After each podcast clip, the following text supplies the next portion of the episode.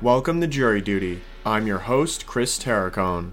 Season 8 of Jury Duty explores the trial of Alex Murdoch, a member of one of the most powerful families in South Carolina, who is accused of murdering his son Paul and his wife Maggie, with the purpose of covering up a multitude of alleged crimes, including fraud and homicide.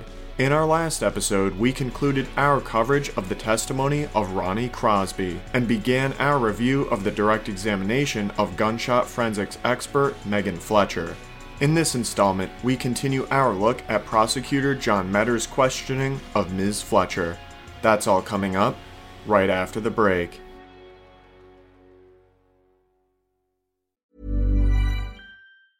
Ryan Reynolds here from Mint Mobile. With the price of just about everything going up during inflation, we thought we'd bring our prices down. So to help us, we brought in a reverse auctioneer, which is apparently a thing. Mint Mobile unlimited premium wireless. Ready to get 30, 30, bet you get 30, bet you get 20, 20, 20, bet you get 20, 20, bet you get 15, 15, 15, 15 just 15 bucks a month. So, Give it a try at mintmobile.com slash switch. $45 upfront for three months plus taxes and fees. Promo rate for new customers for limited time. Unlimited more than 40 gigabytes per month. Slows. Full terms at mintmobile.com.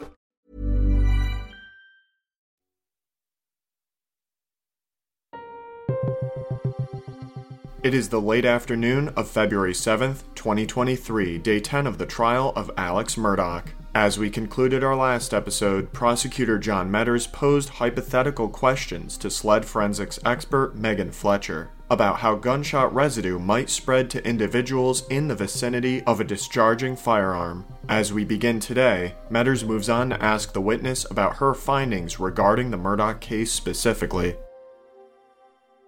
Now let's let's get to this case. Uh, forensic scientist Megan Fletcher, did you have an occasion to examine some items for a potential uh, gunshot primer residue? Yes, sir, I did. I will try to take these in the date chronological order of when you examined them. Follow me. I do. And I'm going to show you what Mark states 418. John Metters brings a large square box to the witness stand. Ms. Fletcher puts on blue latex gloves before opening the box. Well, why are you using gloves? I use gloves um, to protect myself and to protect the evidence. Uh, it's, I don't want to put any of my DNA or any of anything that might be on myself onto the evidence, and I don't want anything that might be on the evidence on me. And, and, and not just gloves. In your laboratory, and I thought I asked you to bring one, but do you wear a um, lab coat?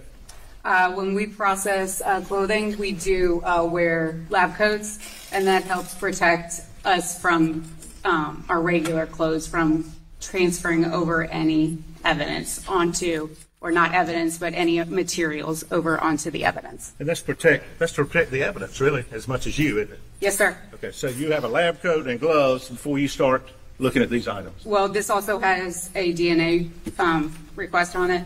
Usually the requests are also on the outside of the box. Says, White coat and gloves on when you're in the lab looking at these. yes, but Okay. because it has a DNA request, we also have a mask on. Okay, well, thank you for that. Okay, you have a mask in addition to that. Yes. Okay, please open 418 and tell the jury what it is. Ms. Fletcher takes two large plastic evidence bags out of the box. This is SLED Lab L21 09074, item 19. I recognize it with our yellow barcode sticker. And this is SLED Lab number L21 uh, 09074, item number 20, again with our yellow barcode sticker. And what date did you examine this? I didn't physically examine these items. Uh, Jamie Hall would have taken the particle lifts off of these items, so her initials and date would be on everything. But that, um, the date that she did that would have been June 8th. And when did you actually look at them? She did call me in while she was processing them, but I didn't physically take chain or custody of these items. And I understand that. Maybe I was jumping ahead in my mind. Did you have an occasion when Jamie Hall was processing? You say she called you in there? She did. Okay, why? I, she smelled um, something rather unusual for our evidence. Our evidence is usually um, pretty musky smelling. And when she opened up item 19, which is the white t shirt, she did um, smell a strong odor of laundry detergent, and I did confirm that with her. So she smelled that, said, "Hey, come in here. I want you to see this," or whatever. Did you have? Could you smell it? I could smell the laundry detergent as well. smelled like laundry detergent. Yes, sir. She took a sample from there, a lift, if you will. Um, so you were examining the lifts off the shirt, correct? Correct. And the pants. Correct. Did you also get to look at the pants that Uh, day on June 8th when uh, Miss Hall looked at them? I don't remember if I was in there when she processed the shorts, but I have seen pictures of that she took of the shorts. Okay. And can you describe the shirt and the shorts when you saw them? The shirt is a white t-shirt. There is some staining on the lower left-hand side, but relatively clean. The green cargo shorts are clean. Forensic scientist, let's, let's start with the shirt. Okay? Tell the jury specifically now. We got all that. Tell them specifically. What did you do when you examined the particle list in that shirt? Uh, the particle lifts uh, were analyzed on the scanning electron microscope, and how we do that in our lab, and how most laboratories throughout the world actually do it, is use a software program to help us out. And that's because the particles that we're looking at are so small. If uh, if you can imagine two football fields, we're actually looking for particles the size of a pea on those two part- on those two football fields. So we use a software that does a little bit of an automated analysis, and that automated analysis uses brightness and contrast that's associated with known particles of gunshot primer residue. And it does that automated analysis overnight for us. And in the, the next day or over the weekend, whatever it is, we come in and then it provides us a list of candidate features. It tells us what features that it thinks contain the elements lead, barium, and antimony. As the analyst, I then look at those features.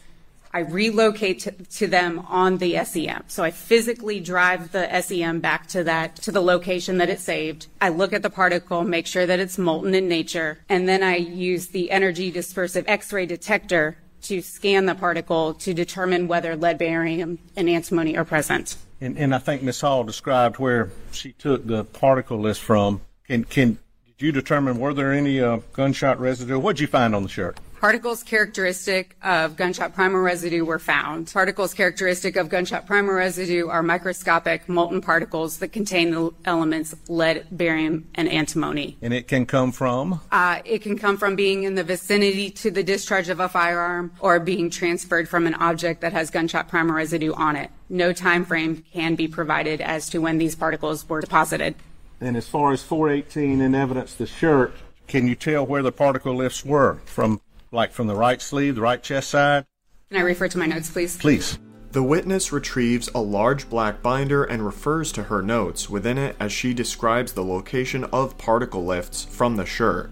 So for the white t-shirt from the particle lift that was collected from the right sleeve, right chest area, two particles characteristic of gunshot primer residue were found. And from the left sleeve, left chest area, the particle lift collected from there, one particle characteristic of gunshot primer residue were, was found. Those particle lifts are combined into one result for a result of multiple particles.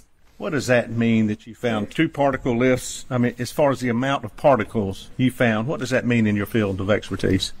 my opinion is that that object, this T-shirt, was either in the vicinity to the discharge of a firearm or came into contact with something that had gunshot primer residue on it. I can't tell you the likelihood which one is more likely to have happened. And and that's that's that's that's your opinion, correct? That's my opinion. Now, also in 418, and again, these were the defendant's shirts, pants, and clothes that, I mean, and shoes that we're going to get to in a minute that you were examining, correct? That's that's my understanding. Yes, That's what the chain showed. uh, that's what the submission showed. Yes. Submission slip. Thank you.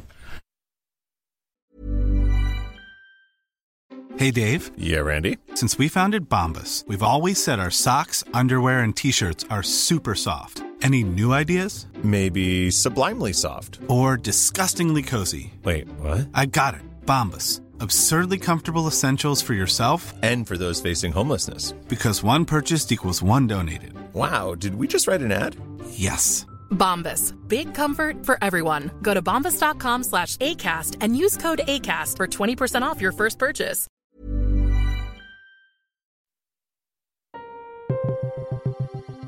Prosecutor Metters continues his direct examination of sled forensics expert Megan Fletcher by asking her about a pair of pants that are in evidence. Now, let's go to the uh, pants. Did you have an occasion to examine the particle lifts that Miss Hall did? Yes, sir. I did. Okay, and uh, again, we may not go through this every time, but can you tell the jury what you did again when you were examining the particle list, please? So the particle lifts from the shorts were analyzed the same way as the particle lifts from the shirt, the same way that we analyze every particle lift that's submitted for gunshot primer residue or collected for gunshot primer residue.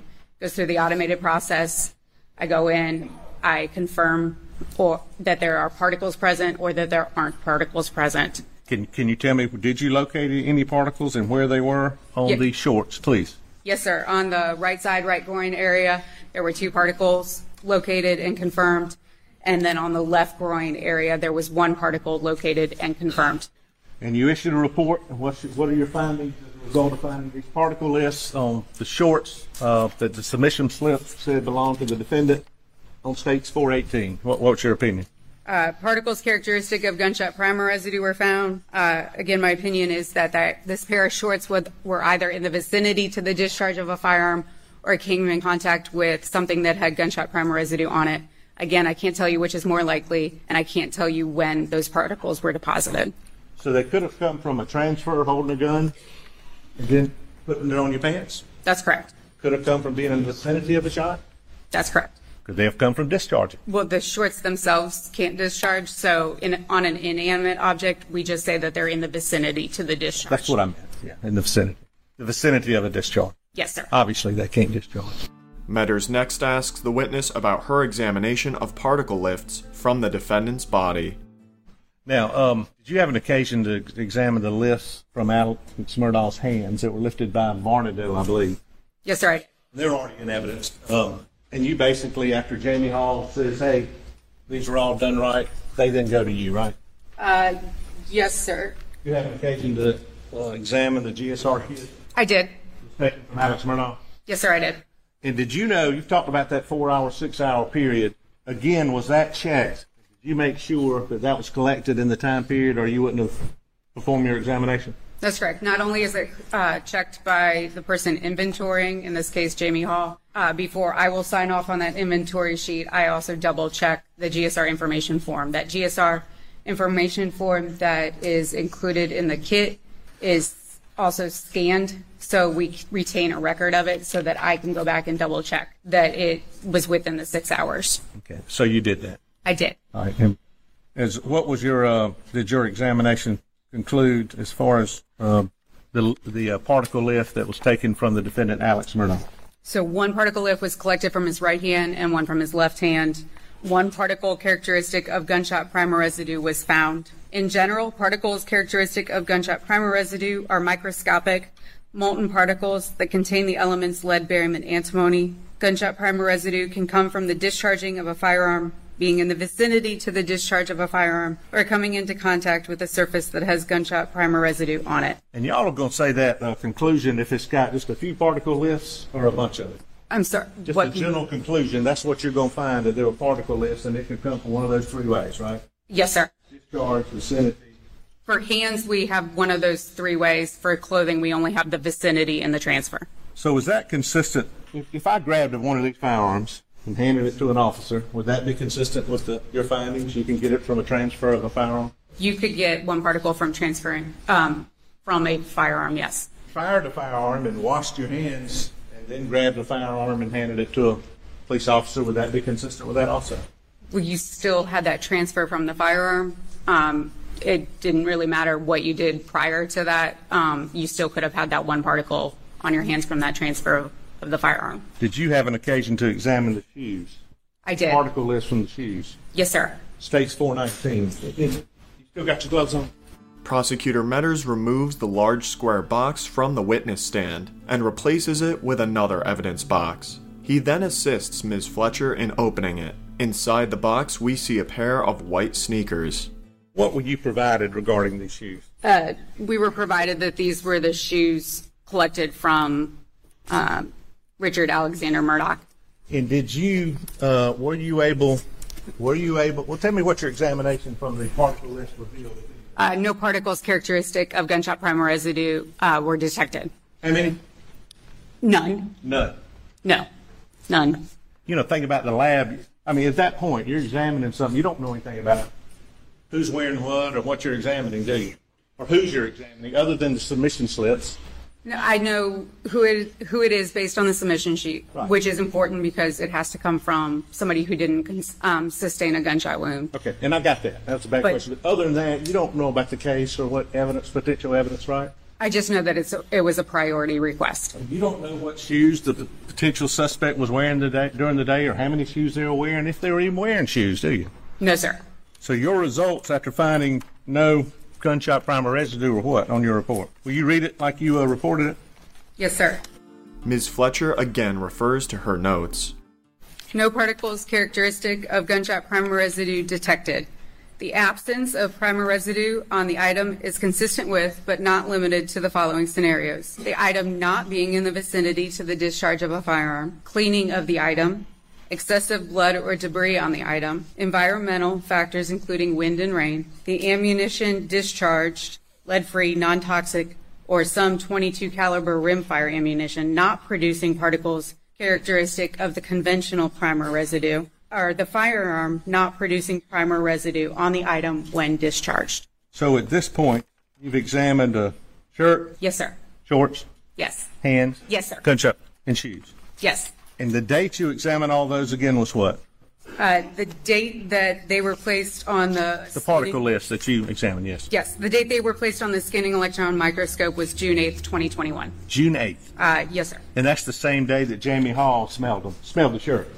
Yes, sir. Same day you smelled the shirt. Yes, sir. Did you receive any other items in this investigation where you were requested to determine whether or not there was any gunshot primer residue? Yes, sir. Okay. And I want to show you now what's, I believe, uh, with everybody's help, state's number 100. You see now? You said a priority was placed on this case, right? Yes, sir. I apologize. Do you sometimes, or are, have you been present when Jamie Hall was doing the particle list, and have you actually assisted?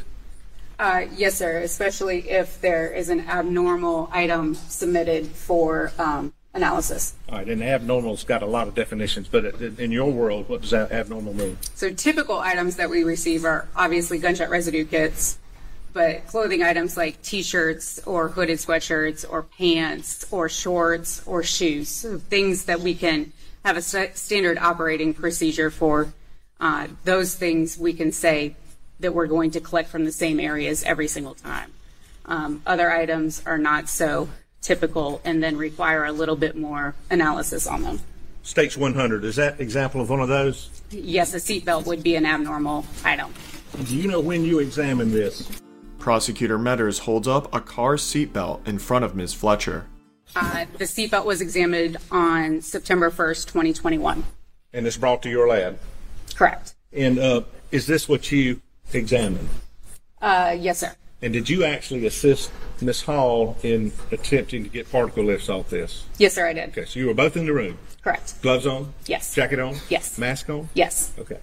And can you tell these folks, uh, can you help me tell them what, what this is and where you attempted to get particle lifts? Yes. Metters hands the seatbelt to Ms. Fletcher and she describes the components of the belt as she shows each part to the jury. So this is, I had to Google this because I'm not super familiar with a seatbelt assembly. Uh, This is considered the buckle. Uh, This is the part that everybody sees in their vehicle. This bottom portion is what is in between the center console and the seat and not exposed um, when a person is sitting, sitting in the vehicle. So if I'm, if I'm driving, is this going to be on my right side? It should be on your right side, yes. And what is this? So if we start here, the next part that everybody's familiar with is the latch plate, which goes into the buckle. And then there's an entire belt that goes into the retractor wheel. Can you And pull it- that? Let's pull it. Don't let it go. I got it. Where did y'all attempt, you and Miss Hall attempt to get particle lifts? We, um, so we stretched it out as far as it would go, and we took sample, three samples from the belt, or both sides. We just divided it into three sections and took samples from those three sections. And this was an abnormal item that you assisted Miss Hall with. Yes, sir. Will you please tell, tell the ladies and gentlemen of the jury the results of your examination, if any? Yes, sir. One particle characteristic of gunshot primer residue is found. In general, particles characteristic of gunshot primer residue are microscopic molten particles that contain the elements lead, barium, and antimony. Gunshot primer residue can come from being in the vicinity to the discharge of a firearm or coming into contact with a surface that has gunshot primer residue on it. However, no information can be provided as to the time frame in which this particle was deposited. So, in common sense term, how could that get on the seatbelt? Where did you actually find the particle? The particle was um, located on the particle lift uh, collected from the buckle. So that piece with the red button. Just in common sense, in your expert opinion, how could a, uh, that particle get on that bus? Uh, it, it could be from touching something that has gunshot primer residue on it, uh, or possibly being in the vicinity to the discharge of a firearm. So it could be a transfer. It, it's probably most likely a transfer, yes, sir. Say why is it probably most likely a transfer? Uh, it's just usually not exposed to the vicinity. If there isn't a gunshot out of that vehicle, then transfer is the most likely scenario. Just made sense, right? Yes, sir. With that, we bring to a close this episode of Jury Duty The Trial of Alex Murdoch. Please join us on our next installment as we continue our review of the testimony of sled forensics expert Megan Fletcher. Also, check out the crime story podcast Night Raid, wherever you get your podcasts. And if you would like to listen to these episodes early and ad free, head over to our Jury Duty Crime Story Patreon page. Planning for your next trip? Elevate your travel style with Quince. Quince has all the jet setting essentials you'll want for your next getaway, like European linen, premium luggage options, buttery soft Italian leather bags, and so much more. And is all priced at 50 to 80% less than similar brands. Plus, Quince only works with factories that use safe and ethical manufacturing practices. Pack your bags with high-quality essentials you'll be wearing for vacations to come with Quince. Go to quince.com slash pack for free shipping and 365-day returns.